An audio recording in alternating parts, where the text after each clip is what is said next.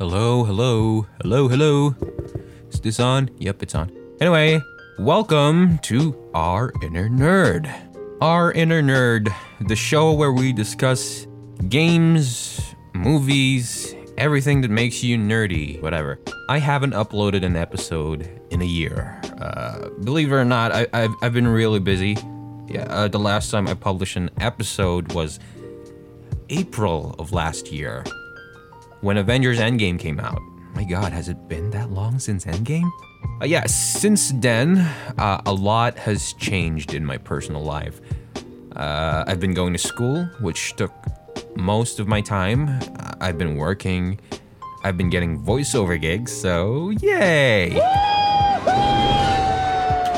But um, we'll uh, we'll talk about that in um in the next episodes to come, I suppose. Anyway, I, I was supposed to do this episode earlier this month, but yeah, I, I, I kept wasting my free time. This lovely, lovely ECQ situation that we have. Just kidding. It's it, it's it's not lovely. People are suffering. But yeah, uh, mainly I've been playing a lot of Modern Warfare.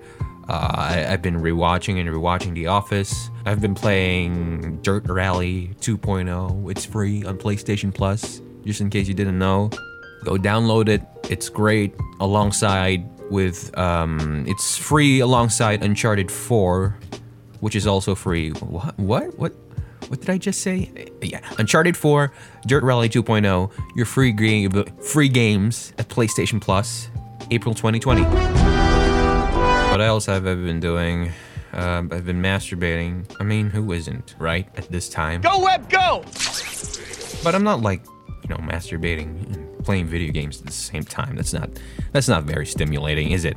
Imagine holding a controller with like your one hand and holding your dick with the other. Interesting skill if you manage to actually play the game right while you're stimulating the little guy. But that's basically impossible because you can only move your left hand, which is like, you know, the aim trigger, uh, the run analog stick. What if you, you you come on your controller? What then? That's really messy and that's hard to clean. What if it gets in the the uh, the internals of the, the controller? You know, semen is really sticky. Okay, it's it's it it hardens over time. God, yes. Will you come? And now I'm talking about jerking off all of a sudden.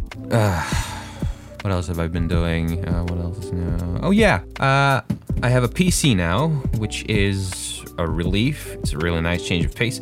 I'm relieved because I finally built my very own PC.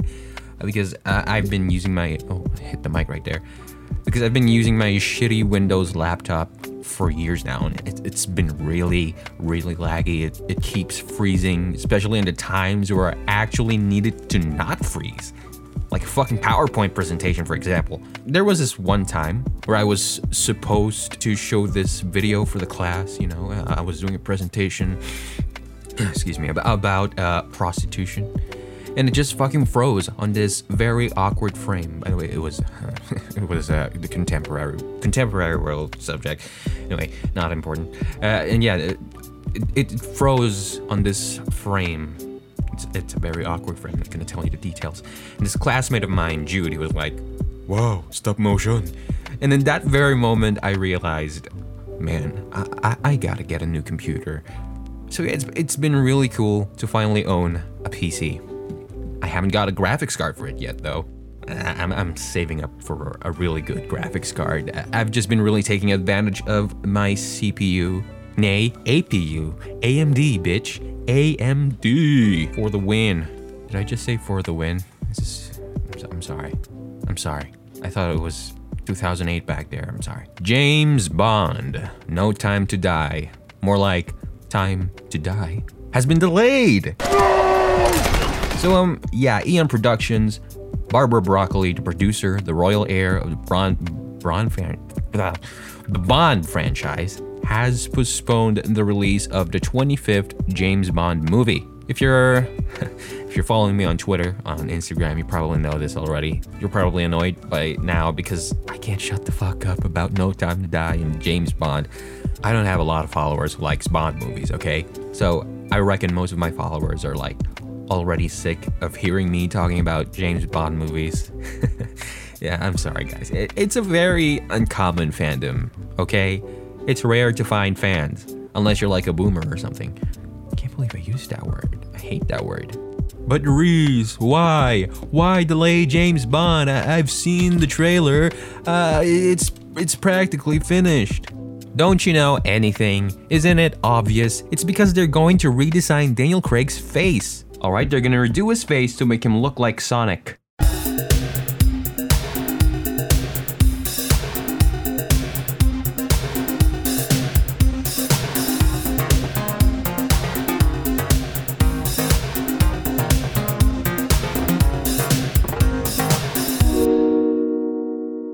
In case you've been living under a rock somewhere outside the freaking planet, No Time to Die has been canceled.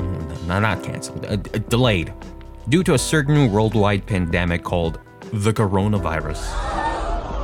But yeah, it's no secret that every movie is getting delayed. Life, life is basically delayed. Black Widow was delayed, even video games, man. I- I've been waiting for The Last of Us Part 2, the sequel to one of the best video games out there. And with less than 60 days to go, what happens? Oh, yeah, it gets delayed. Yep, The Last of Us Part 2 is delayed indefinitely. It has no release date. It was supposed to come out this May, but no. Everything is being pushed back. Which sucks, man, because I've been waiting for this game forever. Anyway, this isn't an episode for The Last of Us Part 2. This is a Casino Royale episode. So grab your vodka martinis, Vodka martini, shaken, not stirred. cock your Walther PPKs, and stick your gold finger up your octopussies. Because we're going in depth on 2006's Casino Royale. Cue the second intro.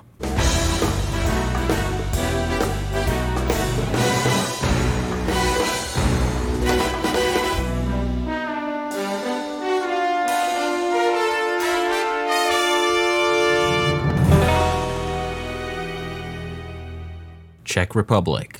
It's black and white. But it's not like your common black and white. It's it's this gorgeous black and white. The grain quality of this scene, it's just superb. When I first saw this, I was like, how old is this movie?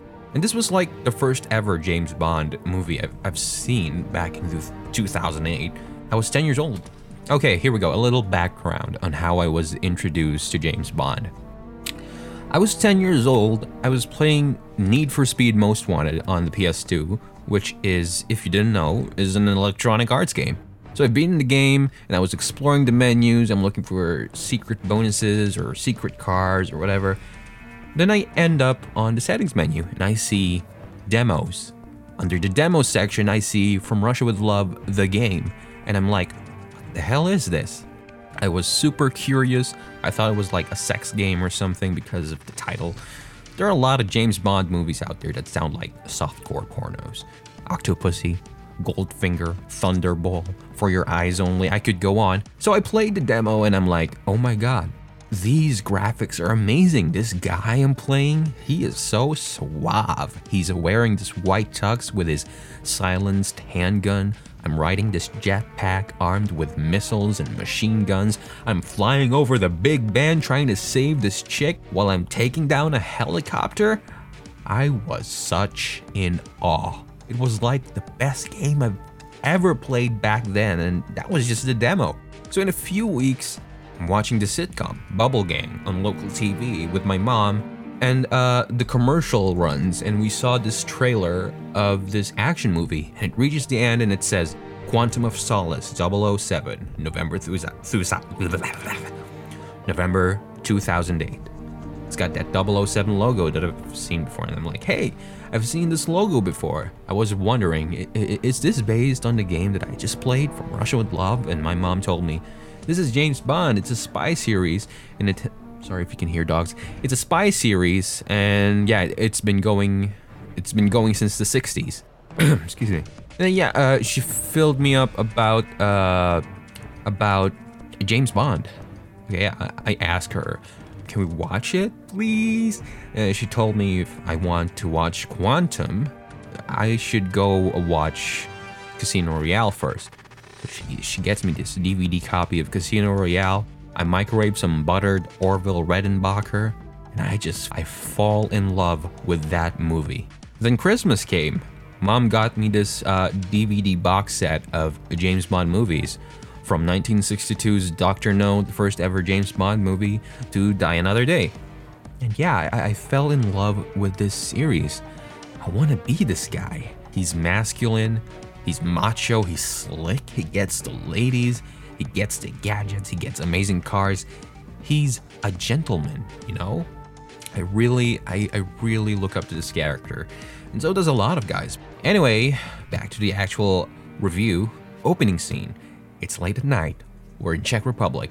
And it's black and white. It's got this gorgeous film graining. You get that impression that it's gonna be a good noir-esque type film.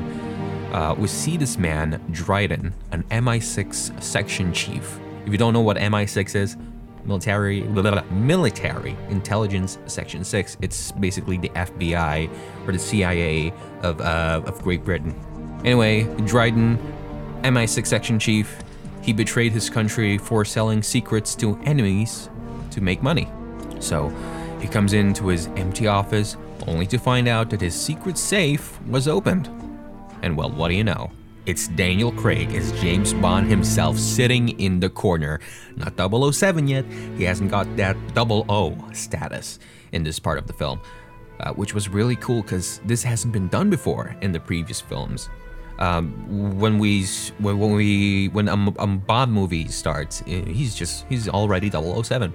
Yeah, it's, it's, it's kind of like um, it's kind of like an origin story of the 007 that we've always known right? He's there looking badass, sitting on this lounge chair in the corner behind the shadows. They chit chat, you know, a little bit back and forth. They're intimidating each other. Dryden's like, I'm offended. If MI6 was so sure that I was this evil traitor, they wouldn't have sent you. They would have sent a 00 agent, and you're not one. Mm hmm. And in order to be a 00 agent, you need two confirmed kills. And then when I realized this after watching this the films before this one, I was like, "Oh, that's how you earn the 00 status." All right. So I'm just gonna murder two people. That's not so hard. Anyway, Dryden's trying to be intimidating. You're not so scary sitting in the dark like that. Quit the theatrics. Uh, Dryden grabs the gun under his desk, points it at Bond, pulls the trigger. Well, well, well, the gun's empty. Turns out Bond has the magazine for the gun. He knew where he kept it. And then, yeah, we intercut kind of like a, a, flashback to a brutal fisticuffs inside a men's room between Dryden's buyer, Fisher, his name's Fisher, and James Bond. He is beating the shit out of Fisher. He's he's throwing him around in bathroom stalls and, and then he drowns him. He forcefully pushes the guy's face in a water filled sink until his lungs fill up with water. So Bond's catching his breath. He's overwhelmed. He just had his first kill. Then we come back to the office. Dryden's taunting Bond, trying to get him to show remorse. Made you feel it, did he? And Bond's just got his poker face. He's, a, he's expressionless, which is so badass. Dryden says, Don't worry. The second kill is, and before he finishes the sentence, Bond shoots him in cold blood with his Walther P99 with a suppressor, and it sounds so cool. The second is. Yeah, he adds, yes, considerably. Yes. Considerably. And I was like, whoa, man, holy shit, not expect that. He's brutal. Uh, this part tells you a lot about uh, this new James Bond that you're about to see. He's cold, he's reckless. And oh yeah, uh, n- not a lot of people who saw this movie knows this, uh, but he's he, they might have missed it. But yeah, as he shoots Dryden, we got this short little frame. Great editing, editing, by the way. We get this quick shot of a picture of this guy's family on his desk, falling over, as Dryden also falls over by getting shot in the face. It just tells you who this James Bond is, you know? He's got zero remorse. Yeah, it's just an interesting it's an it, sorry, it, it's just an interesting attention to detail sort of thing. Anyway, we cut back to the men's room. Dryden's contact is on the floor, apparently dead. Bond is catching his breath. He picks up his dropped gun, putting his back behind Fisher's body. Excuse me, did a little burp there. And then Fisher gets up, grabs his gun, points it at Bond, but just before he pulls the trigger, Bond turns swiftly and then bang. He shoots and kills Fisher. And as he shoots him, it turns out to be the traditional gun barrel sequence. That iconic gun barrel sequence where, where Bond shoots towards the gun barrel, blood rolls down the screen, while that iconic James Bond theme plays. But in this case, it's You Know My Name by Chris Cornell instead of the Bond theme, which is an interesting change of direction towards the score of the movie. They don't let you hear that James Bond theme until the end, the ending, which is so. Oh man, it, it, we'll talk about that later.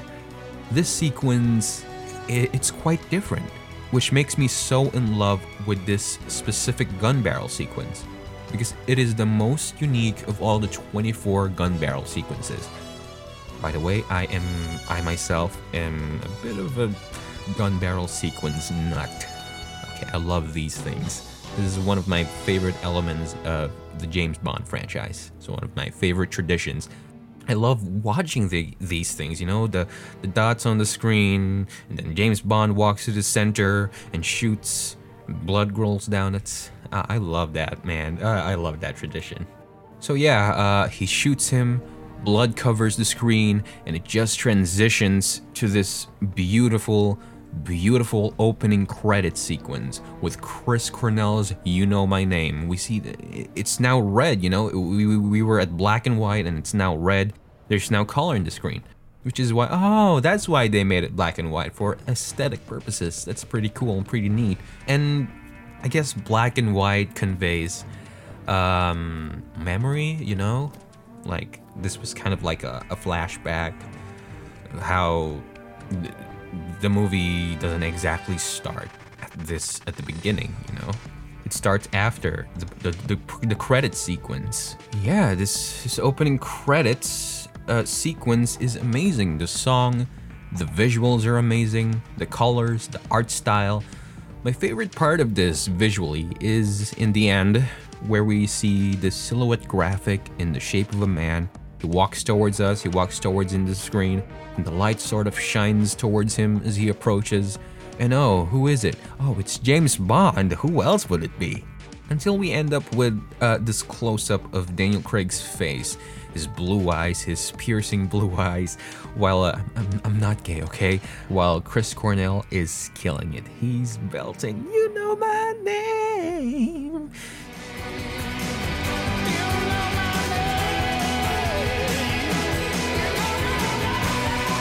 It's amazing. Uh, this opening title sequence, by the way, is made by the one and only Daniel Kleinman. If you don't know who he is, he has been uh, the title sequence director of the James Bond movies since GoldenEye in 1995 until, yeah, until now, No Time to Die. With the exception of Quantum of Solace, though. MK12 did Quantum, which is like this filmmaking company. Yeah, I, I love, personally, I love Kleinman's work especially GoldenEye and Skyfall. And yeah, I can't wait to see his work on No Time to Die. I am so excited for that title sequence. I keep wondering about uh, the theme that this man's gonna go for visually. That's what I'm mostly anticipating. Uh, this song, this song, this song, man. Oh, Chris Cornell, rest in peace. You know my name they picked Chris Cornell because they wanted to try something new. Because in the previous movie, we get, we get Shirley Bassey, Tina Turner, uh, Carly Simon. There were only a couple of songs that were performed by a male artist. It was mostly female singers. But this time they wanted to try something new. They wanted to reflect the dramatic new direction of this James Bond character. They wanted a strong male singer, so yeah, they got Chris Cornell for it this song tells you about this new take on Bond. You know, uh, the lyrics illustrate uh, Bond's psyche in this movie. He's conflicted, he feels emotions, he's human, which was new to the franchise back in 2006. James Bond never had that emotional punch, you know, like uh, the previous films where he's like this remember Die Another Day? Oh man, if you've seen Die Another Day, the film before Casino Royale. Oh man. He's like this um, invincible super spy who fucks all the ladies, throws them around and shit. This James Bond story is more grounded. Yeah, I really love this song. It's, definitely my top two. My top Bond song, though, is definitely Skyfall. Sue me, all right, sue me. I love that song by Adele. It, it, it's it it sounds so rich. The lyrics, the instrumentation. Oh man, but this isn't a Skyfall episode. Uh, this is a Casino Royale episode. So anyway, let's get back to the movie. There's this terrorist group in Uganda, Africa. You know, there's Africans with with guns, terrorists with uh, uh, eight-year-olds with AK-47s. You know, um, Obanno, the general or captain or something. I don't know the the ranks. He is having a meeting with a man named Chiffre, who is so sinister looking that he cries blood and has asthma. He's kind of like Darth Vader, who cries blood. Yeah, he's played by the one and only Mads Mikkelsen, Hannibal, uh, what else? Death Stranding. That that guy, I don't know his name. I haven't played Death Stranding yet. Uh, yeah, he's a he's a he's a private banker for terrorist groups around the world. Uh, their middleman, which is the broker, is an old man named Mr. White, who invests their money and manipulates stocks so they get 100% return on investment. Uh, Obanno agrees to allow the money to be loaned to Le Chiffre. Le Chiffre.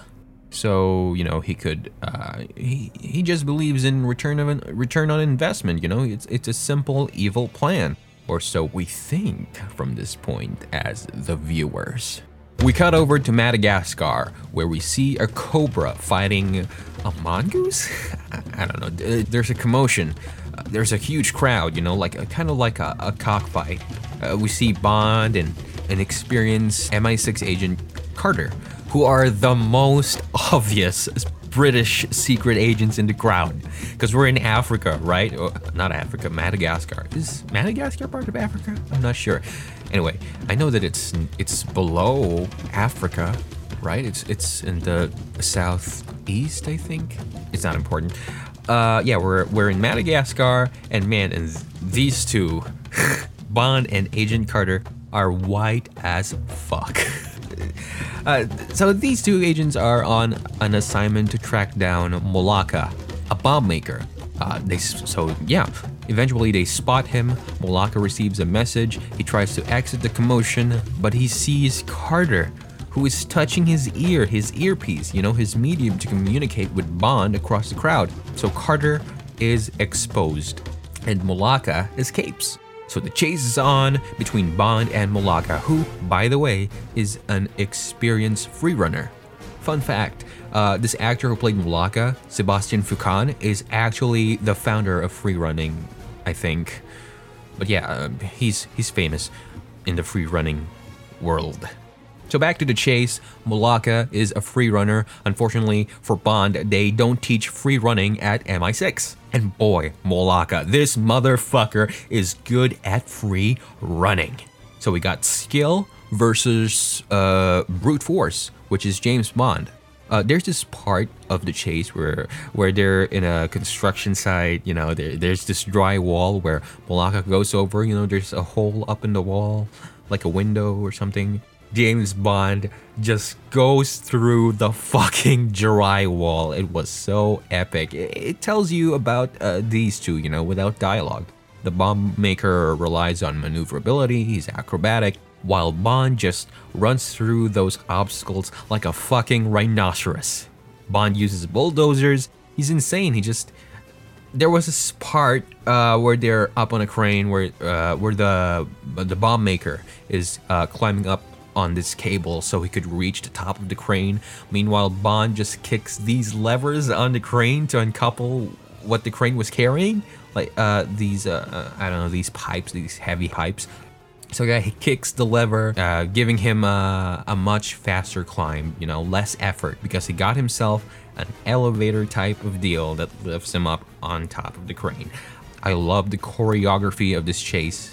It is so well choreographed uh, the editing, the cinematography, and oh boy, the music by David Arnold. I love this guy. I love this guy. I love his work. I love how there's actually um, ethnic instruments in this particular track because you know they're in Madagascar, you know, which adds that extra immersion as you're watching the sequence. I mean, listen to this.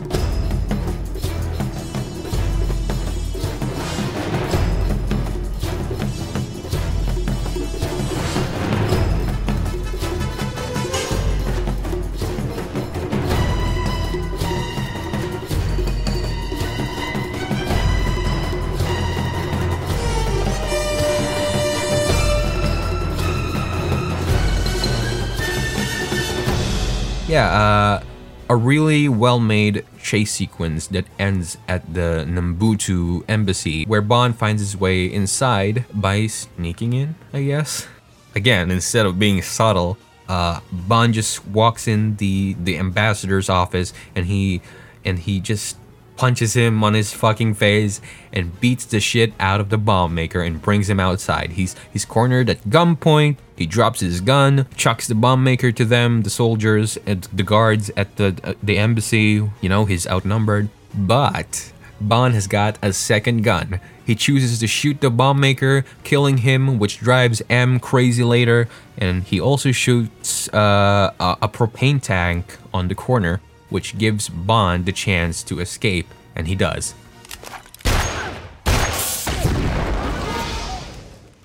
Oh, by the way, uh, there's like zero CGI on this movie, at least, I think. It- relies a lot on practical effects, which is why I love this movie. Because, uh, yeah, our movies nowadays, you know, it relies a lot on CGI. It's oversaturated with CGI, our cinema, which I really hate. I'm sorry, sue me. Because there's like zero excitement when you know it's CGI, right? That's why I'm honestly, I know I'm like crazy about the Marvel Cinematic Universe, Marvel, superhero, Spider Man, but I'm honestly fatigued because you know these these multi-million dollar budget superhero films relies on you know visual effects, uh, computer generated imagery, uh, blue screens and shit. You know, it's it's it sucks. It's oversaturated. So yeah, uh, for some reason, Bond escapes that uh, close range propane explosion. Apparently, I'm surprised that he didn't even get like a shrapnel cut his arm or something. Because when propane tanks, when anything explodes, shrapnel goes all over the place. It scatters at high speed. Anyway, uh, it's it, it's not important. Uh, Bond escapes with Mollaka's backpack. In it, he finds C4, which is a massive relief that it didn't blow up with the tanks. He also finds Mollaka's phone, leading him to the next clue of who hired him and why. In the inbox, he finds an American phone number that texted the word ellipsis. So the plot thickens. What could it mean? Dot, dot, dot. Literally.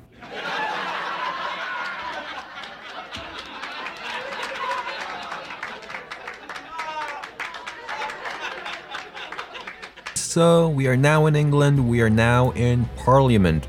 Uh, we see M, which is, if you didn't know, is head of MI6. And oh my god, I love M in this film. She is so cool. Judi Dench is so cool. Like there's there's this uh, great line that she says.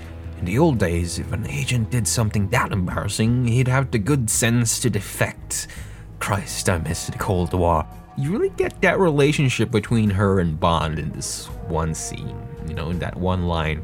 Like, if this were to be the first Bond movie you ever see, you, you'd understand what relationship they have with each other. You know, she's sassy, he's irresponsible, she's always disappointed, he's egotistical and reckless, she's condescending towards him, etc., etc. So obviously, M is furious yet again at Bond. She had just given him his 007 status, and he celebrated by blowing up an embassy, causing a scandal between the international relationship of Great Britain and Madagascar. But don't worry, it's not gonna be a subplot or anything. Meanwhile, Bond is tracing the text with an MI6 laptop. Suddenly, he tracks down the location of where the text was sent. Only where the text was sent. Because this was like 2006, right? Smartphones weren't invented yet, so you can't just profile a person with a phone number or track their location with a GPS. Remember those uh, no- Nokia 3310s, you know, those those indestructible Nokias. FYI, the text was sent at the Bahamas in an ocean club. Get this, it's called the Ocean Club, which is an ideal setting where your 60-year-old uncle and grandpa would go on their sexcapades. You know, everybody's asleep at 7 p.m. it's it's an old folks place. There's a lot of old folks here. It- It's an ideal place, you know, where they could play Texas Hold'em poker all night long, where they could have affairs with hookers that they pick up at the bar who'll be giving them unlimited tug tugs under the table. Oh, Roxy. Oh, Anastasia. Not so hard. It hurts when I come too fast. Go, Webb, go! Now put it in my asshole. So it, it turns out Bond was tracing the text at M's apartment with M's computer, which was super weird. But I guess he's, you know, he's hiding or something. And the ideal place for hiding is M's apartment, apparently. Your boss's apartment. So M is startled when she arrives. Uh, they're arguing back and forth, back and forth. M is trying to say, you know, you act, man, you act with your ego. Take your ego out of the equation. I promoted you to be 007 because I want you to judge this situation dispassionately as you can. She's, you know, she's, she's basically telling him to be more responsible with his lightweight trigger finger because he's a 00 agent now. She expects professionalism. Meanwhile, his argument is I did take my ego out of the equation, but I thought one less bomb maker would make the world a little better. I'm, I'm gonna stop doing the accent, I'm sorry. And M's like, That's your problem, man. Any thug can kill. I want you to think before you act.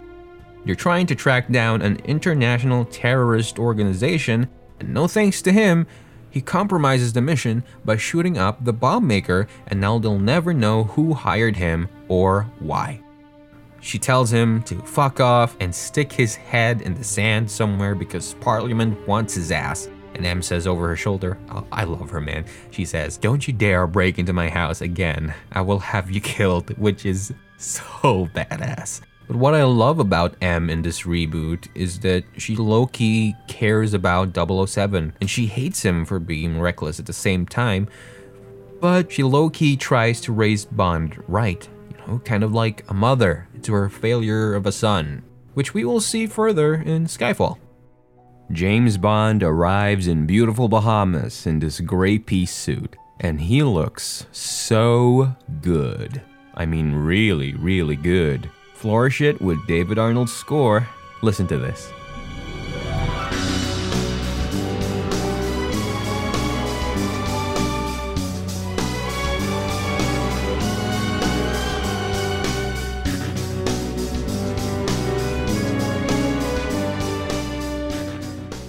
In this scene, that was the first time we get that glimpse of the Bond theme.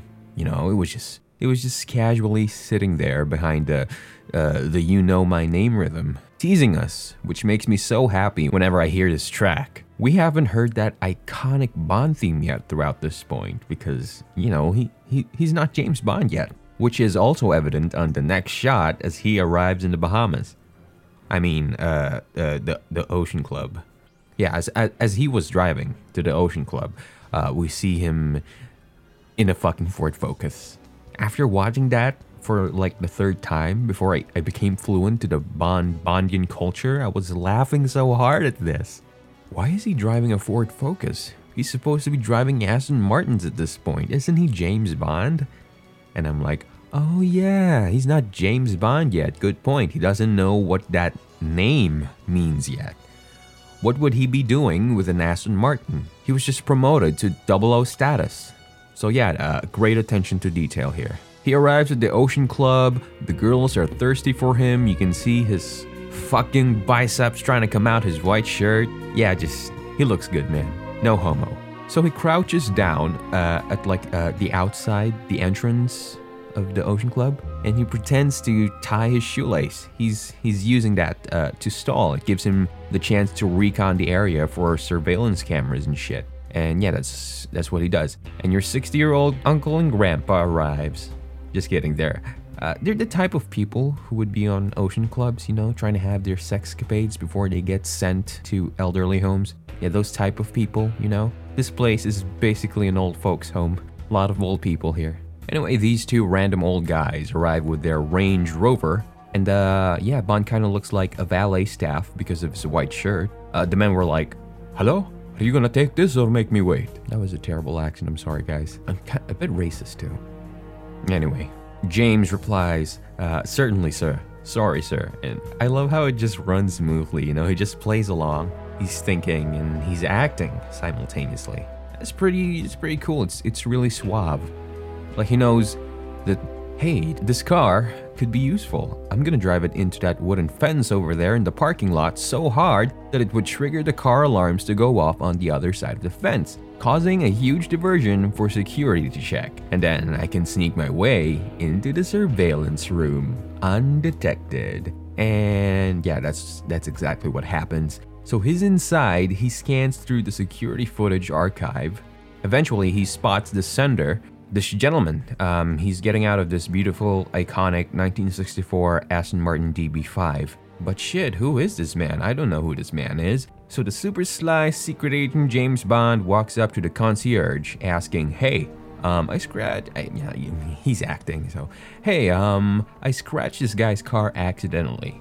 The car is an Aston Martin DB5. It's a vintage Aston Martin DB5 outside. Do you happen to know who the owner is so I could apologize? The concierge answers, um, His name's Alex Dimitrios. He owns a house by the beach. The next scene, oh boy, the next scene. Strap in, boys and girls, because it's about to get sexy wet in here. So, yeah, our, our next shot is the white, sandy beach of Nassau. It's nice, it's sunny, it's sandy. Until Daniel Craig, the one and only James Bond, comes out of the water. He is wearing the tightest, the shortest swimming trunks. He's wet. Water is dripping down his body, his abs, his triceps. His body is just holy shit. He is ripped. He is jacked. And I swear to God, when I first saw this scene, uh, I was 10 years old. I went down and did push ups because I wanted to be ripped like this guy. But every time I rewatch this scene now, I just I just get super super depressed because I go like, when am I gonna battle obesity? So fat. And yeah, I just I just get depressed. Then I, I grab sliced bread afterwards and eat it on its own. So finally, he investigates Alex Dimitrios through MI6's secure website, and M's assistant, or whatever his name was, let's call him Male Moneypenny, is spying on him, and he snitches on him. He calls M in the middle of the night. M's like, How the fuck does he know all these things? Like, yeah, uh, like how did he, uh, how did he know where I lived? How does he know my password? Yeah, she's basically just super annoyed. So yeah, it turns out Dimitrios is associated with Le Chiffre, the guy from um, from before Uganda, the banker, the private banker, who, by the way, is in a yacht near the Ocean Club. Yeah, uh, Dimitrios is the middleman. He is a broker for Le Chiffre, and Le Chiffre hires Dimitrios to find someone that could do a task for him, a very big task. Le Chiffre wants to blow something up. It was supposed to be Mollaka from Madagascar, but he's dead now, shot by Bond. So he needs a new guy, a new bomber. So what could Le Chiffre want to blow up? We'll see in a sec. Meanwhile, that evening, they play a little poker. Uh, Bond joins a poker match where Dimitrios happens to be in. You know, it's, it's the, the bar in the, the Ocean Club. Uh, yeah, his wife, Dimitrios' wife, comes over to give him a little kiss for good luck. But it turns out he's already out of luck because she was two hours late. Uh, so yeah, Dimitrios is an asshole to his wife. Bond notices that. But after some time, after some time, after Dimitrios runs out of poker chips, he puts uh, the Aston Martin DB5 on the pot. But yeah, eventually Bond wins. So he wins the DB5 from a little game of poker. After that moment, when Bond reveals his winning hand, the bill comes in for Dimitrios. It looks expensive. It looks best, and we get that uh, another hint of that theme with Bond's little smirk. Uh, it was so good. It was really cool. So yeah, Bond sleeps with Dimitrios' wife eventually. I like how natural Bond picks up chicks in this reboot. You know, it's just so natural and believable. It's smooth. Unlike other Bond movies where he just winks at them and they take their panties off immediately for him. But no, this one, this certain Bond girl, her name is Solange, by the way, Dimitrios' wife. She's more of a Bond woman than she is a Bond girl. You know, she, she uses Bond as much as Bond uses him. He wants information on Dimitrios, and she hates Dimitrios, her husband, so she wants to get plowed by another man. So they they they're using each other. It's a great way of um, you know modernizing things, updating things. So after some time, in and out, in and out, in and out, he asks her if the word ellipses mean anything to her. And then her phone rings. It's Dimitrios. He tells her to uh, don't wait over, you bitch. I'm gonna I'm gonna be taking the last flight to Miami. I'm not putting out tonight. Mm-hmm. So Bond finds out that Dimitrios is going to uh, to Miami. So she so he leaves Solange to tell Dimitrios. Uh, we get this moment where he likes uh, order champagne and caviar and shit, and the receptionist asks for two, and he's like, no, for one. It, it wasn't. It was nice. It was classy. But talk about blue balls though. And yeah, we cut to Miami. We just transition from Bond driving the DB5 to a taxi cab in Miami, so we, we skipped the plane ride for some reason. It wasn't necessary, I guess. Bond tails Dimitrios towards this exhibition, the Science Museum. Bond notices that Dimitrios dropped off a duffel bag at the baggage counter. He enters the exhibition and drops off the uh, I don't know what it's called. You know, those number thingies that they give you when you deposit something on the baggage counter. Yeah, as Bond notices that he dropped off the number on this table, uh, he lost sight of Dimitrios. And then boom, it's a bit of a jump scare. Dimitrios spawns behind Bond with a switchblade. But a scrawny man with curly hair versus a jack British super spy, of course Bond kills Dimitrios. By disarming the knife from him, he stabs him in the heart. It's very low key, it's very discreet. Doesn't shout anything for some reason. I mean, if I were to get stabbed, I would definitely yell, you know, ah, he's got a knife. But yeah, uh, there's no blood, of course. It's rated PG. Yeah, it seems like he's just taking a nap at a boring old museum. He has his eyes closed. Uh, yeah, I love this scene. It's a simple action sequence, yet it is so intense. You know, it's it's just two men in a crowd. It's discreet, and the music really makes your palms sweaty. It's really unsettling. The number's gone. The contact picked it up. Uh, the duffel bag is gone as well. Uh, so Bond picks up Dimitrios' phone. Well, what do you know? Another ellipsis message sent. He doesn't know what to do. The bag is gone. You know, he he's thinking. He's thinking here, and he's like, "Oh right, I can call his contact, see if he picks up. I mean, he can't be far. He must be close." So that's exactly what he does. The guy picks up. He spots him getting in a cab, leading Bond to Miami International Airport. He tells his contact, but he doesn't tell him very good because he ends up blowing his cover by reflection. Uh, the contact was looking at this sunglasses stall, you know, those things that rotate. He sees Bond, he evades him, he goes to a changing room at a nearby clothing store, opens a duffel bag, and then it turns out it contains a disguise. It's a security uniform and a bomb that is remote detonated. It's like this keychain, you know, it's a small and compact bomb. It doesn't even look like a bomb. Yeah, the contact goes through a security office, uh, and then Bond sees him. Bond tries to chase him through there, but it closes, and the door is password protected. And he's like, shit, now what? So he calls M to have her warn the authorities at the US for a bomb is about to go off at Miami International. And he realizes that ellipsis, ellipsis, what could that mean from this point on? Oh, right, it's the password. What else could it mean? So he hangs up on M, goes through the security area. Uh, the contact pulls a fire alarm. Everyone starts running. Everything is wet, slippery. People are panicking. He, you know, he triggers the fire alarm, so sprinklers are activated. Why, why do I keep calling him contact though? Um, I'm sorry. I'm gonna call him bomber from this point on. Never mind. Uh, his name's Carlos. I googled, but I'm still gonna call him bomber. Everyone starts running around at the airport. At MI6, uh, they do a little Google search. Turns out there's a plane being unveiled at Miami International. The Skyfleet prototype, which is this humongous plane.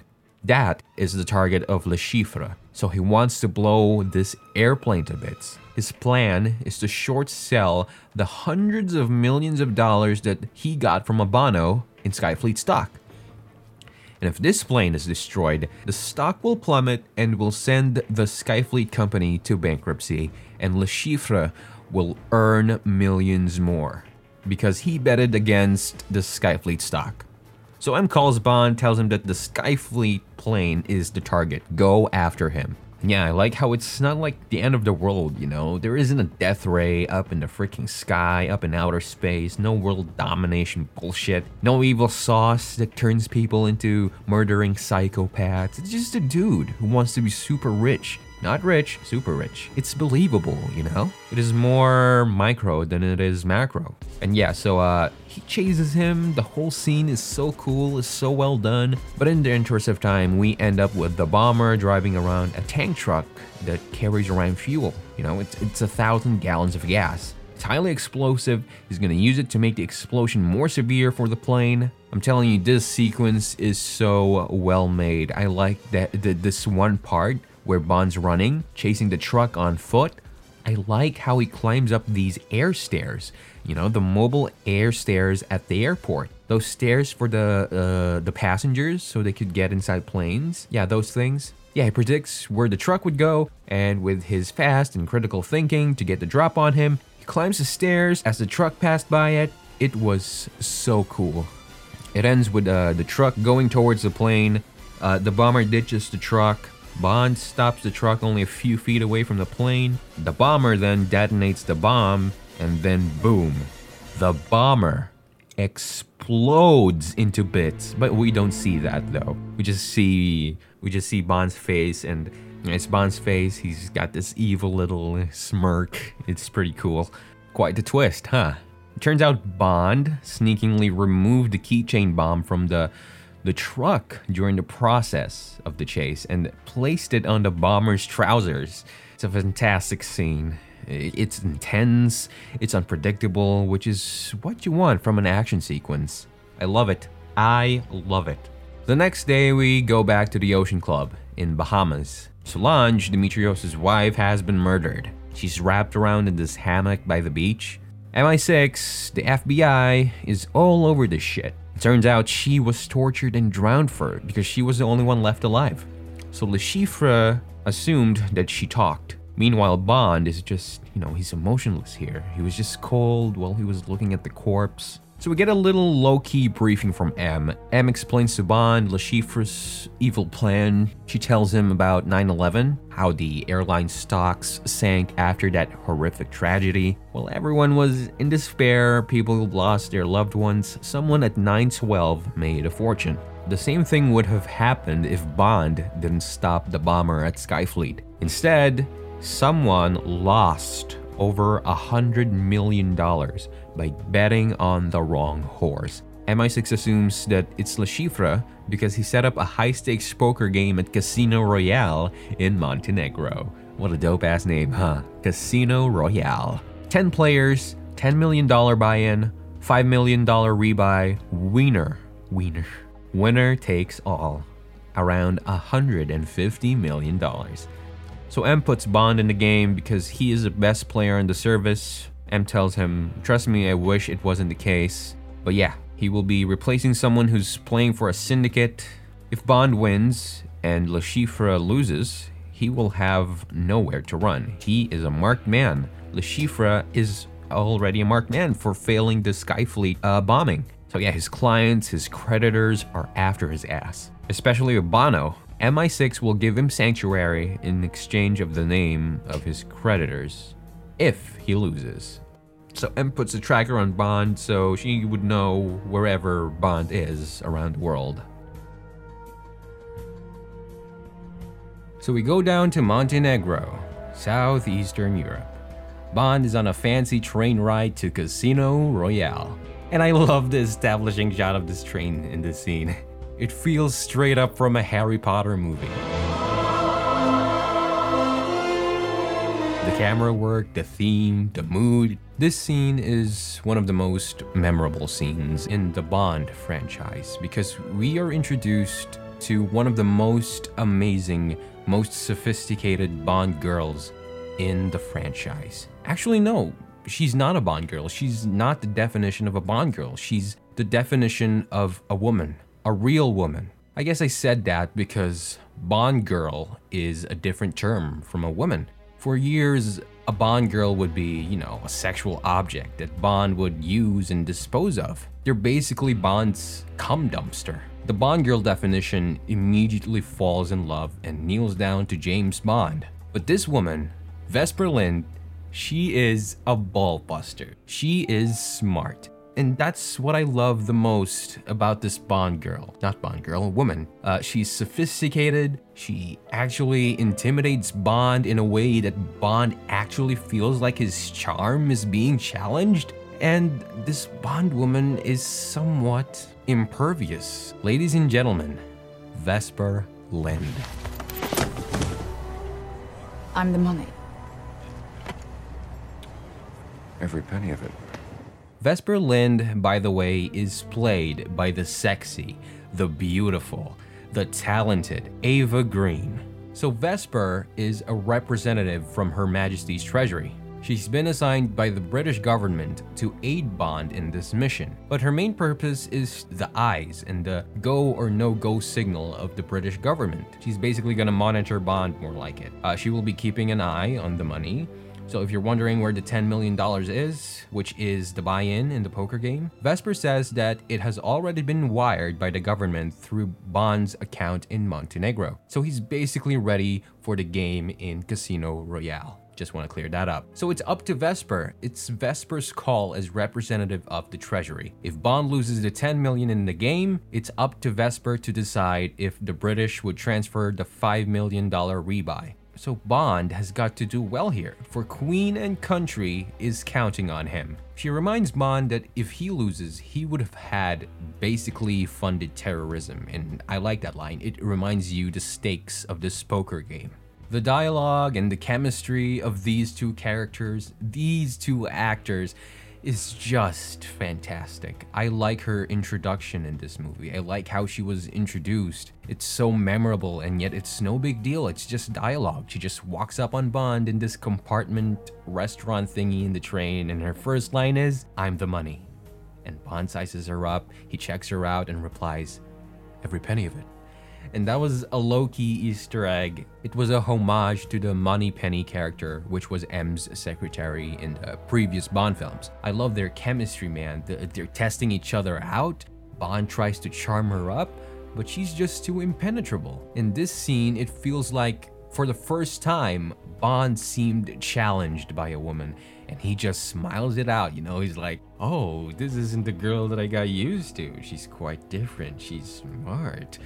And that is why this chemistry works. Vesper is such an interesting character. I love her. Here, right now, I'm telling you, she is the best Bond woman in the franchise. She is so well written from 1962's Dr. No up to 2015's Spectre, I believe that she is the best Bond woman in the franchise. But we'll see in No Time to Die if they make Léa Seydoux Dr. Madeleine Swann more compelling and more interesting. Because personally, she could have used better character writing in Spectre. I personally didn't like her character, but I think Léa Seydoux is a wonderful actress. So these two are going together undercover as a couple. Their aliases Mr. Arlington Beach, professional gambler, and Stephanie Broadchest. At least that's what Bond says as he was reading this context note from MI6. And I like this one conversation that they had where, like, you know, since they're undercover as a couple, they would be sharing a suite. And Vesper's like, my family is strictly Roman Catholic, so it's better for my character that we get a two bedroom suite instead. And Bond replies, I do hate it when religion gets in the way. She adds, Religion and a securely locked door. Am I going to have a problem with you, Bond? He replies, Don't worry, you're not my type. She's like, Smart women? And he answers, Single. And I love that exchange that they had. I love them. They're a match. Their intuition, their wit. So the undercover couple now arrives at their hotel, Hotel Splendid or Hotel Splendide in their sophisticated European accent. So as they arrive, Bond intentionally blows their cover. When they walked up to the receptionist, he just goes, he just straight up goes, fuck this. I'm James Bond. I have a room reservation under the name Beach, and this is Vesper Lynd. She represents Her Majesty's Treasury. And he and she just gets pissed off. Vesper gets pissed. Bond's making this bullshit excuse to why he did it. Basically, Le Chiffre already knows that I'm coming for him, so that tells me he's already agreed in playing with me, so there's no reason for a cover. And Vesper's like, no, it's your ego. You're egotistical. Now Le Chiffre knows that you're reckless and overly confident for breaking our cover. And she gets in an elevator. She goes, Take the next one. There's not enough room for me in here and your ego. Then Bond gets a package from reception. It's a manila envelope containing car keys. He is supplied with an exotic 2006 Aston Martin DBS V12 sports car. But it doesn't turn invisible this time. It doesn't have 10,000 rockets hiding in the hood. I'm looking at you, Die Another Day. Jesus Christ, Die Another Day. What the fuck were you thinking? This car has been my dream ride ever since I saw this film. It is stunning, it's gray, it's slick, and if I had like a hundred million dollars, this is the first thing that I would buy. I would put this thing in the garage next to my my Suzuki scooter. Oh man, that's right. I still don't have a car. I am carless. I am miles away from getting my own personal car, which is really, really sad. So yeah, he gets in a DBS. It's supplied with a personal defibrillator, a first aid kit, and a Walther P99 with a suppressor. Or in this case, in the movies, it's called a silencer. I really wish the P99 would make a comeback, you know. Casino Royale was the last Bond movie to use a more modern Walther handgun, you know, the P99. Since then, Bond has been using the old school PPK. I know that the PPK is like 007's more iconic gun, but in reality, Bond should definitely stick with a P99 because, to be honest, it's more effective. It can hold more bullets, it has a better caliber, it has a slide stop for more tactical reloads. Just because you play Call of Duty doesn't make you a weapons expert. Yes, it does! But yeah, it's basically much more of a comfortable gun. It's more effective. Yeah, other than the gun, all the gadgets in this movie is just a tracking device, the defibrillator, and that's it. It's another way of really making things more realistic. This is much closer to what espionage actually really is. It's not a death ray up in outer space, it's not laser watches, it's not miniguns attached to a car, etc., etc. Bond and Vesper now meets their contact in Montenegro by the name of Mathis, Rene Mathis played by, I'm not even to pronounce that name, but I'm going to anyway, Giancarlo Giannini. This spaghetti linguini. This spaghetti linguini. Pizzeria. Basically, he's this old dude that happens to be super sly and super slick. He fixes things. He's basically Winston Wolfe from Pulp Fiction. You know that guy that Quentin Tarantino calls because Sam Jackson and John Travolta accidentally shot this black kid in the car? Yeah, basically he's that guy. He's a he's a problem solver. He's gonna help Bond out. In the next scene, we see the couple getting ready for the evening's game. We see Vesper putting on her makeup, and she just looks so goddamn beautiful without makeup on. And yeah, we hear that Vesper theme for the first time in this scene and it is one of my favorite tracks in the film. It is an absolutely beautiful track. It's tender, it's romantic, and I like that it's memorable too. Yeah, so Bond gets her this lush and sexy purple evening dress to wear at the game. So Bond's opponents would be thinking of Vesper's neckline instead of their cards, which is basically like, you know, a distraction. She says with sarcasm on her voice, I'll do my best. And as Bond walks in his bathroom, he finds a wonderfully fit tuxedo from Vesper. And he's like, Wait a minute, I already have a dinner jacket. And she's like, The dinner jackets and dinner jackets. I need you looking like a man who belongs in that table. You know, it's it's just so good. It's so witty. They're back and forth. And then we get the shot of James Bond looking at himself wearing the tuxedo. And he's like, Hey, not bad. This fits perfectly well. Oh boy, oh boy. He looks so good in the tux. And as he was checking himself out, we hear another glimpse of the Bond theme. This is more of a proper sneak peek of the Bond theme, you know, unlike the other one from when he arrived at the Bahamas. We hear the sly tapping of the cymbal, and we hear the French horns. The trumpet that goes, you know, this is all awesome. We got the theme going, we got the tux. It is on. It's starting to look familiar now. This new James Bond, oh man, it's building up to the James Bond, the 007 that we've always known. And shout out to Eva Green. She is the perfect counterpart for Bond. I love her performance, and I can't say that enough. Now then, we are now in Casino Royale, and Bond is looking sharp. By the way, I love the camera work in this movie. You know, I, like in this part of the movie, you know, it, it's a casino, it's a poker game. So there are these cheesy pan movements, those cheesy cross dissolve transitions to present time passing by because this is a poker game. It's a boring, it's a boring, boring thing. But with this, but with the camera work, the proper camera work, the proper editing, they make it seem interesting. The camera work is just splendid. The close up shots of the actor's face, the extreme close up shots to guide us about their tell. And now it's time for Reese's new segment. What the f does this word mean? Tell. Noun. A tell in a poker game is a change in player's behavior or demeanor that is claimed by some to give clues to that player's assessment of their hand. A player gains an advantage if they observe and understand the meaning of another player's tell, particularly if the tell is unconscious and reliable. So basically, a tell is a player's set of techniques in bluffing. This includes fidgeting, tapping, showing ticks to seem like, you know, you're anxious, uh, making eye contact to signify that you have a weak pair of cards. Yeah, tell. It is an important word in this movie. That's why I needed to clear that up. Now then, Bond finally crosses paths with Le Chiffre. They shake hands, and you must be Mr. Arlington Beech. Or was it James Bond? I'm confused. And he just plays it cool and replies, No, we wouldn't want that, would we?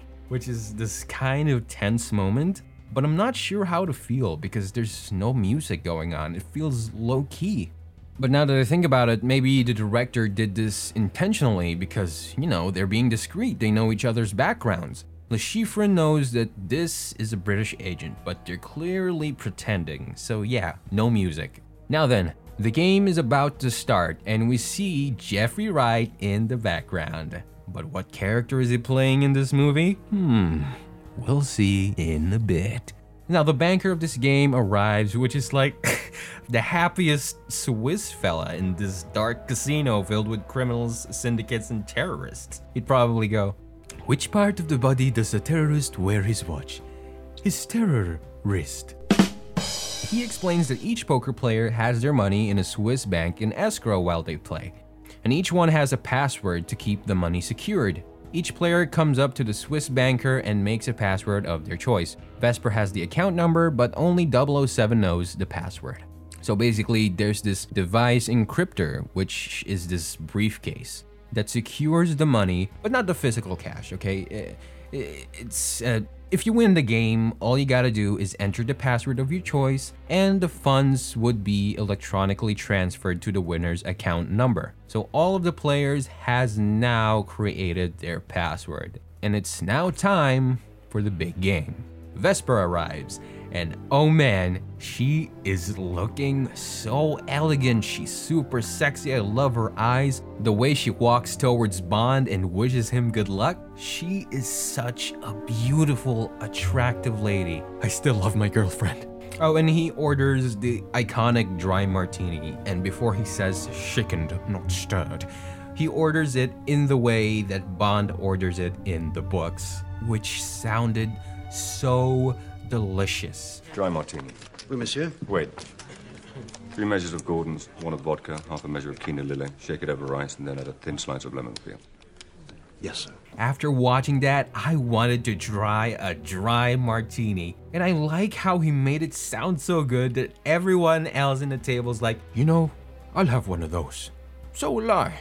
Jeffrey Wright also orders one as well, but without without the fruit. And Le Chiffre's like, what the fuck, guys? Can, can, can we play poker now, please? I have African warlords coming for my ass. And Jeffrey Wright's, just like, someone's in a hurry. After a couple of rounds, Bond loses a chunk of money, only because he wanted to figure out Le Chiffre's tell. He tells Mathis and Vesper by the bar across the table his wounded eye actually twitches when he bluffs.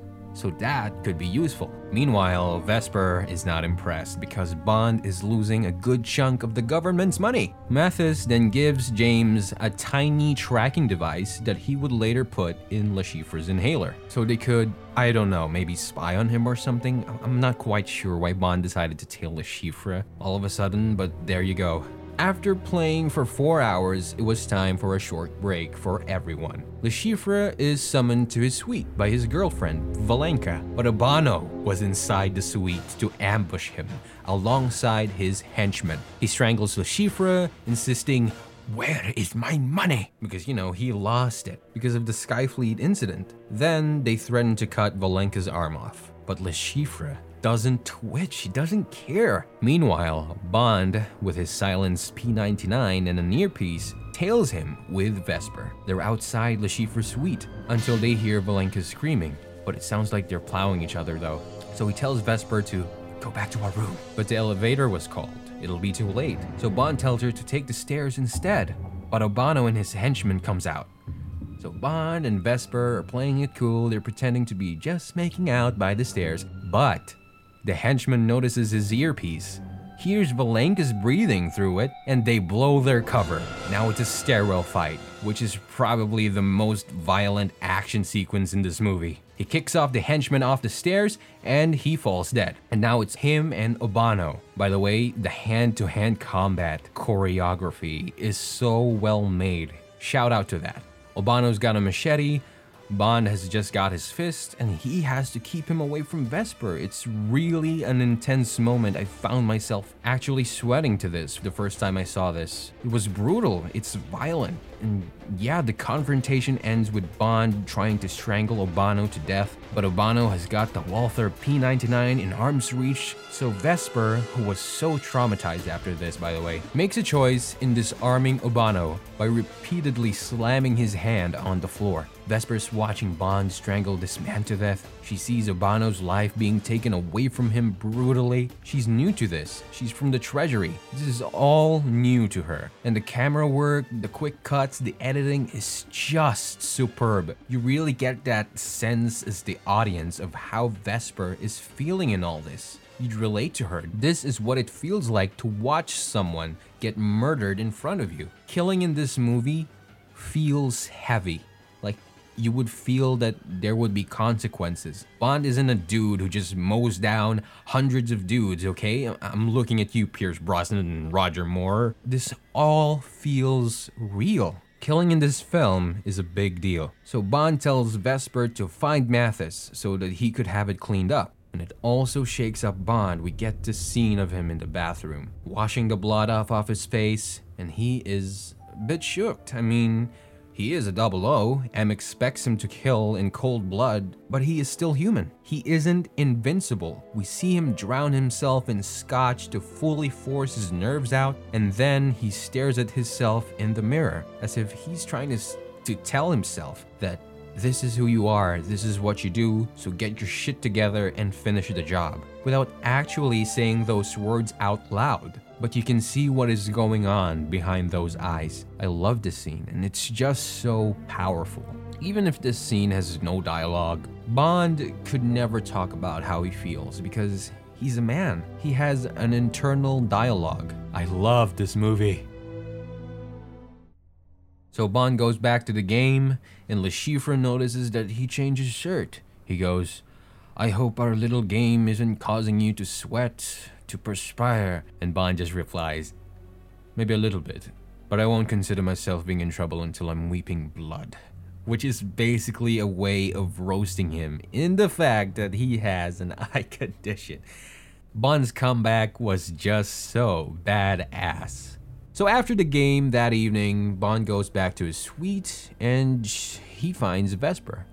Fully clothed, sitting on the shower floor, she's shaken up after witnessing someone get murdered. She's freezing. She feels accountable for the murder of that man. I mean, secret agent assassin James Bond, licensed to kill, who does this for a living, still got shaken up. Imagine what this has done to Vesper, an accountant. So Bond sits with her, consoles her. She tells him that she can't wash the blood off of her hands. She's scared. It's not coming off. And Bond just straights up. Everybody gets weirded out by this. I don't know why. He just straights up grabbed Vesper's uh, fingers and sucked it off off of her. Everyone goes, his finger looking good. But no, to me, actually, this was a beautiful moment. It's his way of telling Vesper that he won't let anything happen to her. And that, that is so sweet. And you know what else is good? They don't fuck. Which was honestly a really smart move by the directors. They don't turn it into a cliche love story. You know, where a woman goes through trauma, man comforts woman, man fucks woman. They don't fuck, and that makes it really wholesome. So it's now the next day. As the poker game continues, Bond loses. That's right, he loses all the money by being arrogant and misreading Le Chiffre's tell. He's like, You must have thought I was bluffing, Mr. Bond. If you knew how to play poker, this is actually a tense scene. But I don't want to get into detail, I don't want to bore you with poker. Anyway, Bond's ego is hurt after losing to Le Chiffre. We really see his ego being kicked in the balls. He's he's bummed out, so Vesper walks up to him and tries to comfort him. He tells her that, well, I'm gonna need the 5 million rebuy.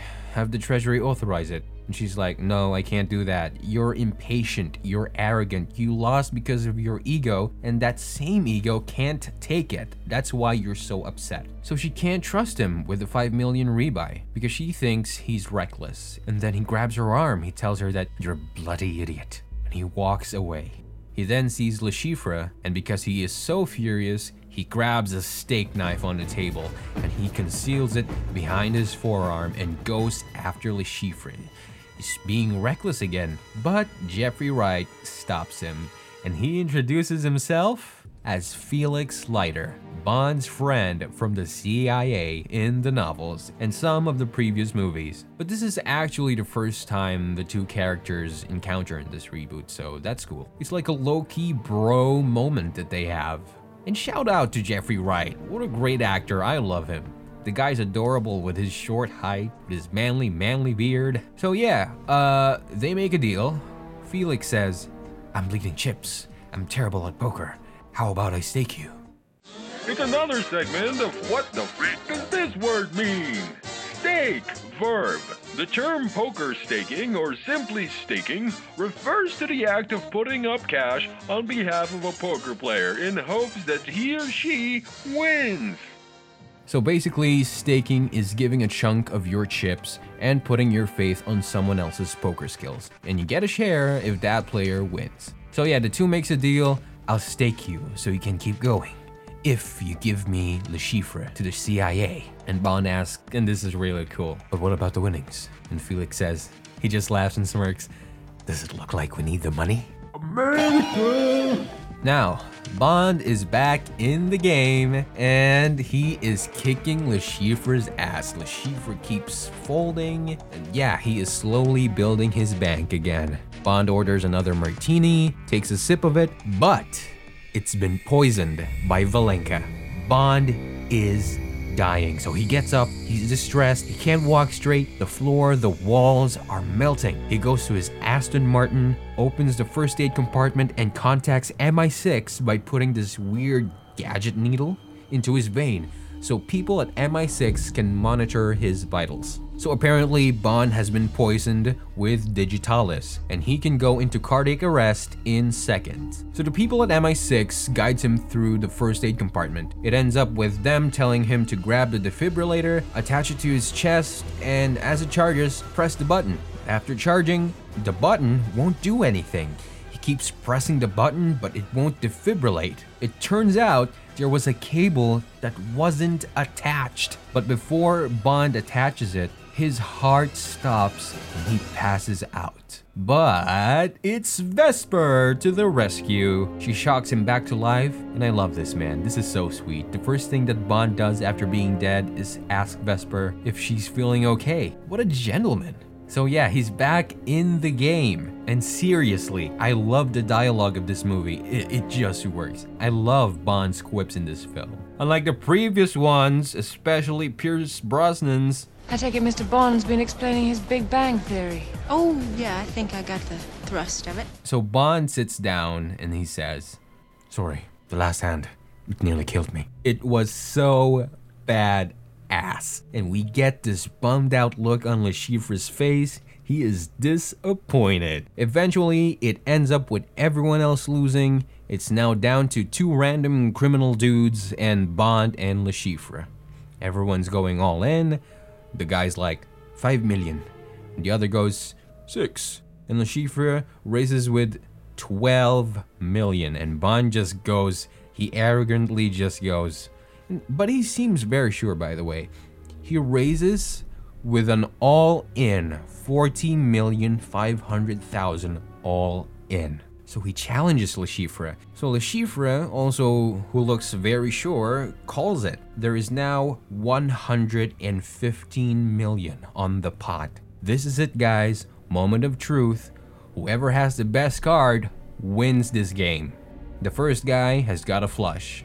The second guy a full house, but Le Chiffre has a higher full house, the highest card yet. And now it's up to Bond. It's winner takes all. So what does Bond have? A straight flush. Trust me, this would be more dramatic if you understood poker. So the first time I saw this film, I didn't know how to play poker. I was 10 years old, so I was just lost the first time I saw this. Made me yawn a bit too. So Le Chiffre starts to cry blood, he walks down, he's disappointed. Bond is the winner. Vesper congratulates Bond. He asks her out. He asks her out to eat like a true gentleman. And we cut to a restaurant. The two are having dinner. They're celebrating. They're having champagne and caviar. Classy and douchey. Vesper asks him, Doesn't it bother you when you killed those people? And James Bond, the man that he is, answers, I wouldn't be very good at my job if it did now, would it? He notices Vesper's necklace that she basically wore since the train, so he notices that, hey, this is special. He figured out what it was. It's an Algerian love knot. He asks, Where'd you get it? She tries to evade the subject and goes, Oh, I just bought it. I thought it was pretty. But it's obvious to Bond that someone gave it to her and realizes that Vesper has got a boyfriend of some sort and he's bummed out, but he plays it cool. He says, He's a very lucky man. What a gentleman, right? I mean, if, I were hitting on someone and somebody breaks that to me, I just go, Goodbye. So Vesper gets a text. She says Mathis needs her. She exits. After seconds, Bond realizes, and I was so confused at the first time I heard this. He just goes, Mathis, and chases after Vesper. I'm like, what? What did Mathis do? I was so confused. But yeah, he goes out, sees Vesper being kidnapped by Le Chiffre's men. He runs towards his Aston Martin and tries to chase them. But shortly after a jump, he finds Vesper tied up in the middle of the road, causing Bond to turn the wheel very sudden to avoid Vesper, leading to a very, very violent car crash. It's, it is fatal.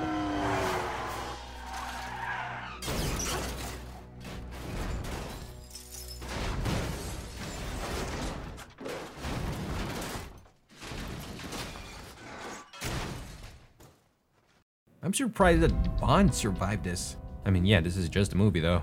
I mean, the Aston was swerving, flipping, doing doing barrel rolls, barrel roll, barrel rolls. By the way, this is this was the world record in most car flips in a film, a total of seven, 007. So Le Chiffre removes the tracking device embedded in his wrist, so MI6 won't be able to track Bond and him we really ask ourselves, how the hell did he know all these things? How did he know that he had a tracking device? Le Chiffre tells Bond, It turns out your friend Mathis is actually my friend Mathis. So Bond realizes that Mathis was the one who talked because he was the only one who knew these things. Mathis and Vesper were the only ones that Bond told about Le Chiffre's tell. That's why Bond lost the 10 million in the game earlier before. Le Chiffre faked his bluff because Mathis talked. And now it's one of the most iconic torture scenes. Bond is stripped naked on a chair without the actual seat. It was removed by Le Chiffre's henchman. So his balls, his ass is just dangling over there. And Le Chiffre has got this boat rope. They're in a barge, by the way. He has this boat rope that has like this huge knot in the end, and he uses that to smash James's balls to get him to tell the password so Le Chiffre can take the money and finally pay his clients back. And it was just. the first time I watched this, it was just so hard for me to get through. Any person with testicles would find it hard to watch this scene, trust me. This torture scene is torture for male viewers. But what I like about this torture scene is Daniel Craig's acting. His performance is Oscar worthy. The way he tries to shake off every time he gets hit in the nuts, he just goes.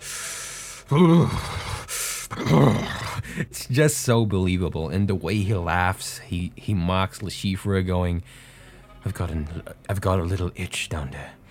Do you mind? And after getting hit in the balls again, he goes, Did the right, Did the right, Did the right. I've got a little itch. Down there. Would you mind?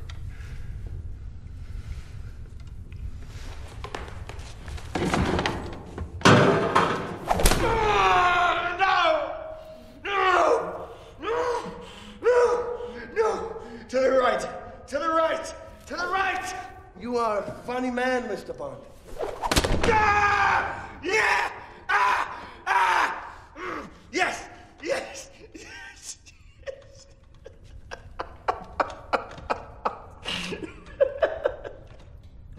now the whole world's gonna know that you died scratching my balls.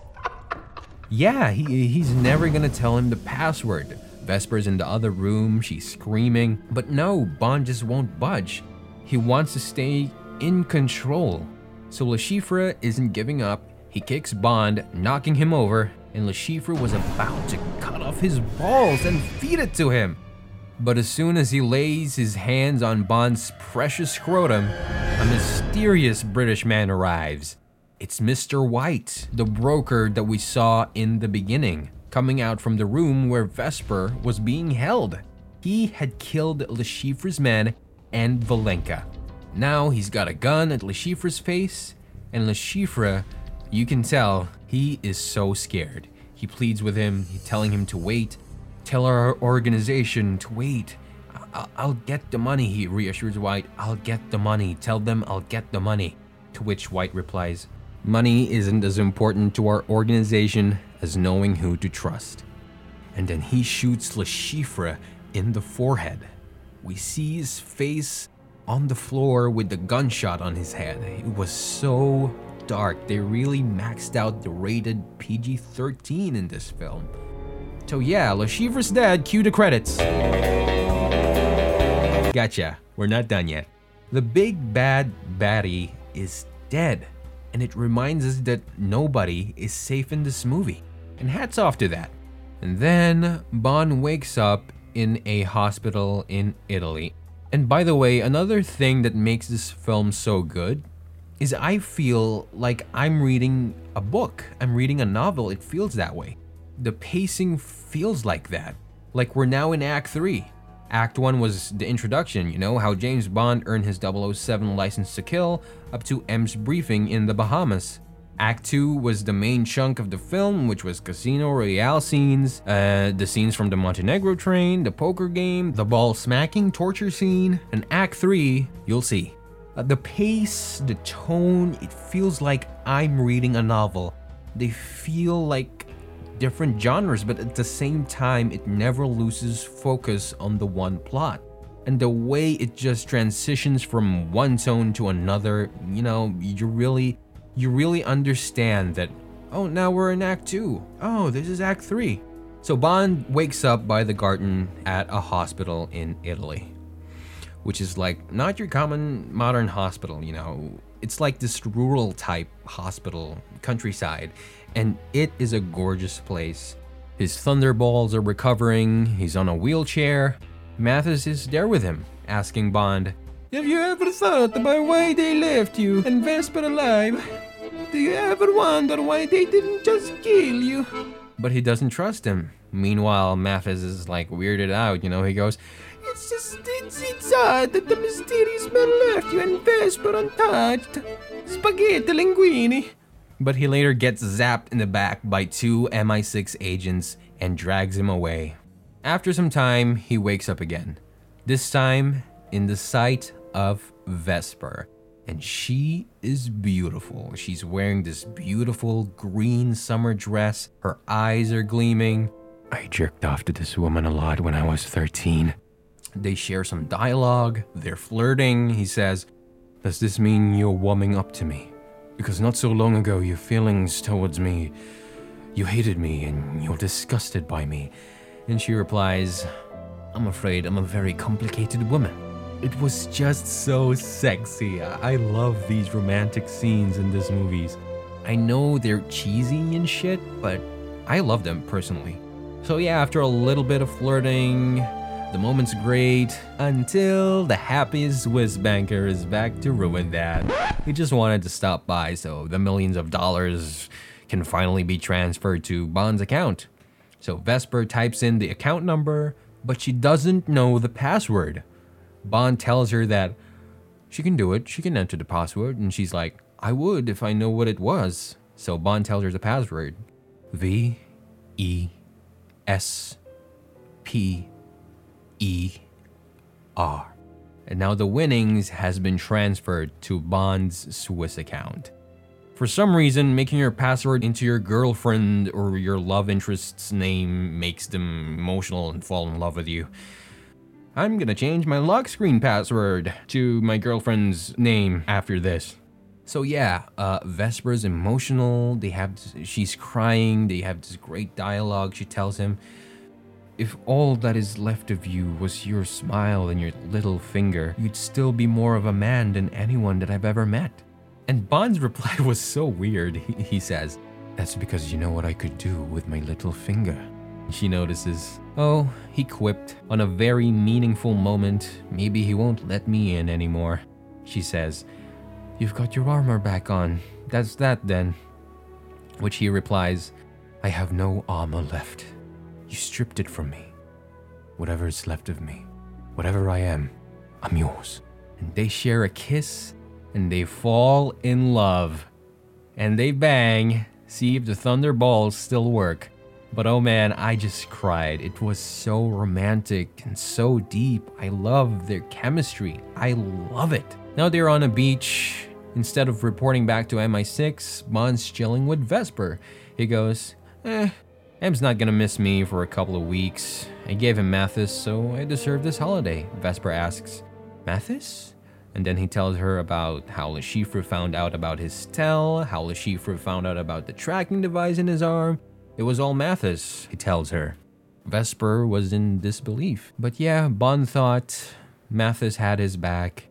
And this is the hint of why I felt because when you when you watch this and you're in act 3, you feel like it's the end. It's happily ever after. Bond is happy. He's with Vesper. Whoop de doo. So end the movie already. But while they're in the beach, after Bond explains to Vesper about Mathis's fate, Bond adds, Well, there you go, lesson learned. And that was a clear indication that this story isn't done yet. This story has more to offer.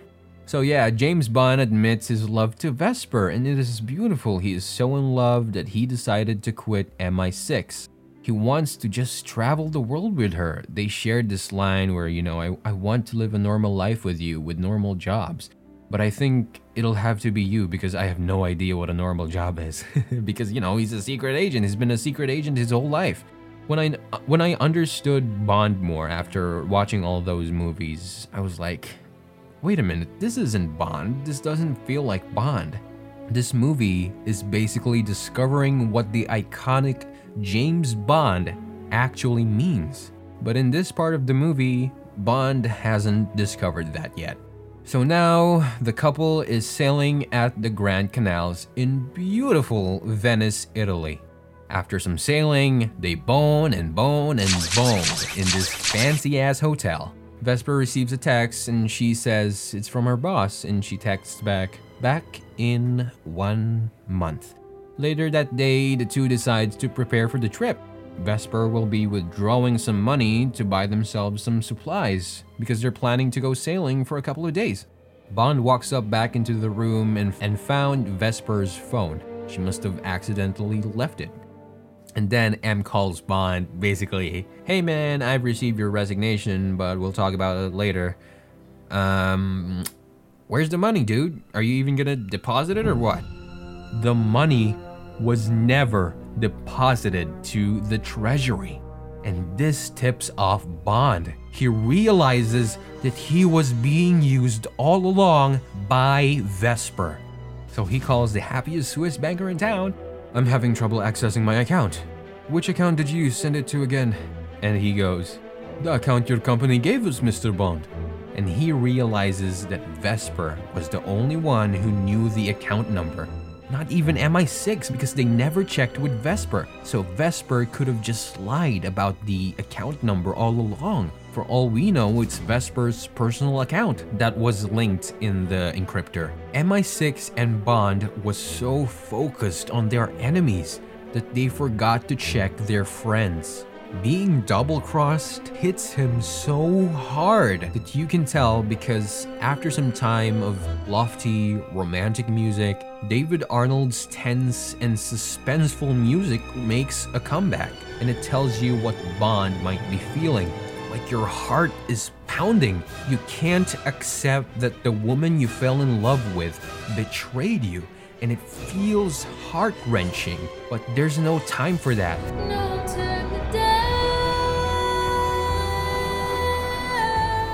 Bond has got to find Vesper. He looks at her phone, which she left, and he checks her messages from Mr. Gettler. Meet me in 30 minutes. So he runs around the piazza. He is looking for Vesper, and eventually he spots her. Great cinematography, by the way. You really spot her from a crowd because she's wearing red while everyone in the background had darker clothing. Great attention to detail here. When I saw this, I was like, Ayun, Ayun, there she is, there she is. So he spots her and tails her into this alley. And he turns off his emotions for her. And being betrayed, he comes back to his cold hearted self. He brings out his Walther P99, attaches the silencer, and cocks it. And it looked so cool, by the way. It's very noir. If you like themes like that, this is definitely the movie for you. It's got a lot of noir elements. And the music cueing too, it, it matches the visuals really goddamn well. The music makes you feel like, okay, time to kill this bitch. Go get him, 007. And yeah, we finally see this Gettler fella, Vesper's contact. He's got an eye patch to make him look more interesting and evil. I don't know, it doesn't work. Yeah, uh, Vesper hands her the briefcase with the poker winnings, and again, being a terrible spy, Bond blows his cover again. He sucks at this. Uh, we get this one bit where Gettler grabs Vesper to hold her hostage. He points a knife at her, going, I'll kill her!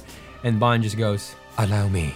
But before that, there are snipers in the buildings, they shoot at Bond, and Gettler and his men, with Vesper as hostage, flees back into this old building that is being renovated. So it's basically falling apart. Gettler locks Vesper in this elevator, so yeah, eh, action scene, which is mediocre at best, not the best action scene.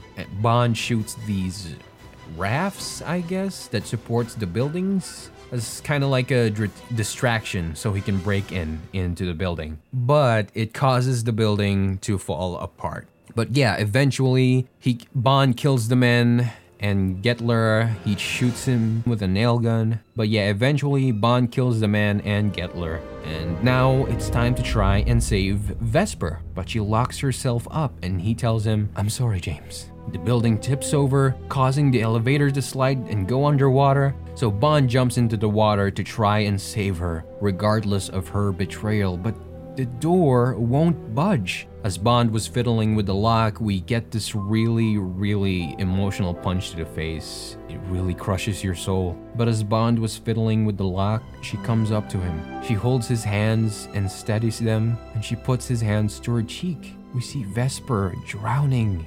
You can see the life exiting her body. Her eyes looks terrified. He's yelling underwater. He can't take it. And then he finally opens the door, but it's too late. He grabs her arm and brings her ashore. He tries to give him CPR. He breathes into her mouth, and as he was giving the CPR, he was as he was trying to get Vesper back to life, I realized that this betrayal, this death, is what made this new James Bond James Bond. This death is a wake-up call. He can never fall in love. This death of Ves- the death of Vesper is such an essential part of this Bond character. He can never fall in love. So after some mouth breathing, some boob pumping, he couldn't bring her back. She's gone. As he holds her into his arms, in the distance we see Mr. White walking away with the briefcase. Then we cut over to a scene where Bond is sailing. He is sitting on his boat, he's talking to M. Do you want to know why you and Vesper didn't die in that barge? Because she made a deal to save your life in exchange for the money. She was blackmailed by Le Chiffre's organization, which is the same organization where Mr. White is a member of, by the way, just clearing that up. M tells Bond that she had a boyfriend, an, an Algerian national who was kidnapped by Le Chiffre's organization. So for his release, she has to betray her queen and country by helping Le Chiffre. She was the one who told Le Chiffre about the tell. She was the one who told Le Chiffre about the tracking device. She was helping him all along. So basically, she gave that money to the organization in exchange for her boyfriend that is being captive and for them not to kill Bond. M tells her that since it was all Vesper, this clears Mathis. But Bond doesn't believe that, and he says, No, keep sweating him. It just proves that she's guilty, not that he's innocent. But honestly, Bond knows deep inside that this isn't true. He's just cold blooded again. When M tells her that if you need more time to cope, I can allow you to spend more days to cope. But he answers very coldly, Why should I need more time? Job's done. The bitch is dead. We thought that the opening black and white sequence in the beginning of this movie was the Bond origin, but it turns out this whole movie is the actual Bond origin. He can never trust anyone anymore. He can't let his emotions take the upper hand. He won't let this happen again. She expects him to be back, and he said he would. He's canceling the resignation. So yeah, uh, the trail's gone cold. MI6 has nothing to track down this mysterious organization. They have no leads. They won't be able to track down the organization anymore. So Bond is sailing. We see him examine Vesper's possessions. She sees the shell from the beach where she admitted her feelings for her, and she sees her phone.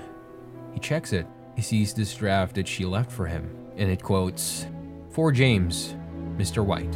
It's uh, for James Colin, Mr. White. And we see Mr. White's phone number on it. Oh yeah, we're back in the game. And, we, and then we cross dissolve into this gorgeous villa in Lake Como in northern Italy. White arrives, it's his estate after all. Yeah, he steps out of his car, he's checking the view, and he stretches and goes, Ah, what a wonderful, rich life that I have. Then he receives a phone call. Hello? The caller replies, Mr. White, we need to talk. Who is this? Ah! Who is this? He gets shot in the leg and he tries to crawl into his villa. He's near the steps, but before he could get up the steps, we see a man holding an HK UMP submachine gun rifle with a suppressor in his three piece suit, vest, and jacket. The fully formed James Bond. The, J- the James Bond that we've always known. He walks up the steps, he answers Mr. White's question. The name's Bond. James Bond. And the music, the iconic James Bond theme, plays in its full form for the first time, telling us that this is James Bond in his full form. He finally earned the name.